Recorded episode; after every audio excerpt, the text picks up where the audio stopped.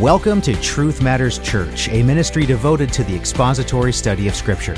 You can connect with us at truthmatterschurch.org.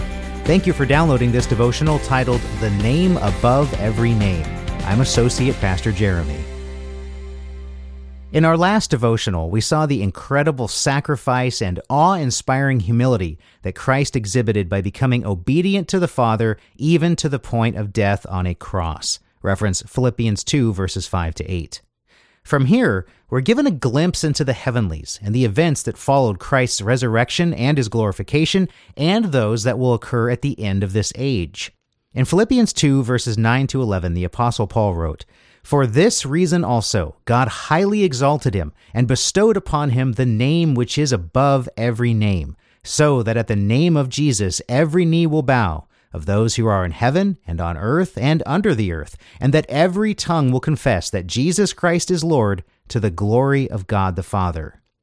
There is so much to unpack in this just one sentence that we could spend weeks studying and contemplating the gravity of what Paul presented here. So today we'll just summarize a couple of key and important points. To start off, this passage testifies to the separate nature of God the Father and God the Son, Jesus Christ. They are clearly different beings. The text says, God highly exalted him. Well, who's him? It would make no sense to say that God the Father highly exalted and bestowed upon himself the name that is above every name. No, sound biblical interpretation requires that we understand this as God the Father exalted and bestowed this upon Christ the Son. Reference John 1:14, John 3:16, and John 20 verse 31. These are two distinct persons. This also affirms that the Father is at the very top in the heavenly hierarchy, as he already possessed a universal authority from which he was able to grant. Christ could not simply take the name above every name, as it had to be bestowed or given to him by God the Father. It was for this reason also, Paul says, Christ's perfect submission and obedience to his Father's will, as demonstrated in verses 5 to 8 and others like John 6:38 and John 15:10, that God the Father graciously and freely gave this position to Christ. Now, I say position because the word translated name is from the Greek onoma, which can mean a personal name, but it can also speak of rank or authority. And I think in this case, that definition seems to fit the context quite a bit better. The Father gave the position of authority above every authority, except his own, to Jesus Christ. This aligns perfectly with what we find when Christ is presented as King of the world in Revelation 17:14 and Revelation 19:16 where it says, "And on his robe and on his thigh he has a name written, King of Kings and Lord of Lords." And then, at the name of Jesus, every knee will bow of those who are in heaven and on earth and under the earth, and that every tongue will confess that Jesus Christ is Lord. Again, this reasserts that Paul's use of onoma is better associated with the complete authority granted to Christ by his Father. Every knee will bow not simply at the earthly English name Jesus, but at Christ's uttermost power and dominance when he takes his permanent seat on the throne of David, as we read in Luke 1, verses 32 to 33. He will indeed be King of kings and Lord of lords. Another fascinating truth found in this passage is that everyone who has existed in creation will confess that Jesus Christ is Lord, and that means everyone. We know this because Paul says this includes those who are in heaven and on earth and under the earth, and that every tongue will confess.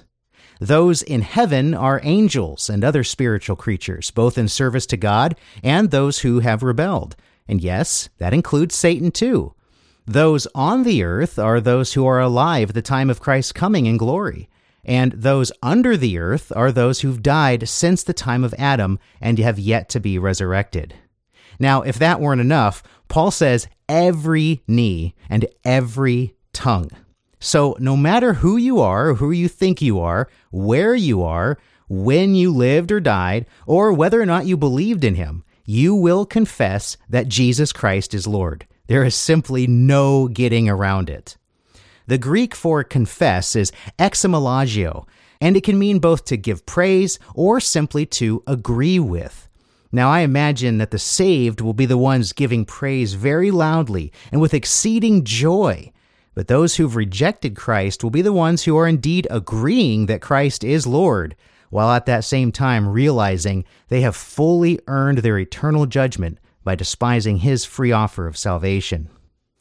As is typical for Paul, he closes this incredible passage, which again is just one sentence in Scripture, with what feels like a gigantic exclamation point.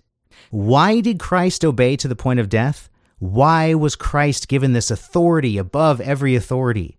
Why will every knee bow and every tongue confess? To the glory of God the Father. It is truly that simple, and it reminds us of our purpose for existing in the first place. Our job, no matter who we are or where we are, is to bring glory to God. Christ, our heavenly example, did this perfectly. And through his power and with the help of the Holy Spirit, we too can bring God glory. No, we won't do it perfectly like Jesus Christ did, but we should always be striving to do so in our thoughts, our family, our social interactions, work, and even our hobbies. Do you want to know what your purpose in life is? Seek to use every moment for God's glory. The rest will fall into place as He works out His will in our surrendered hearts and lives. Thank you so much for downloading this expository style devotional, and we do hope that you were blessed by this message.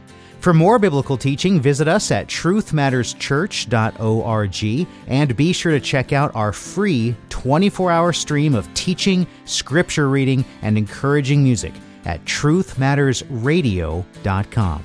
Have a blessed day.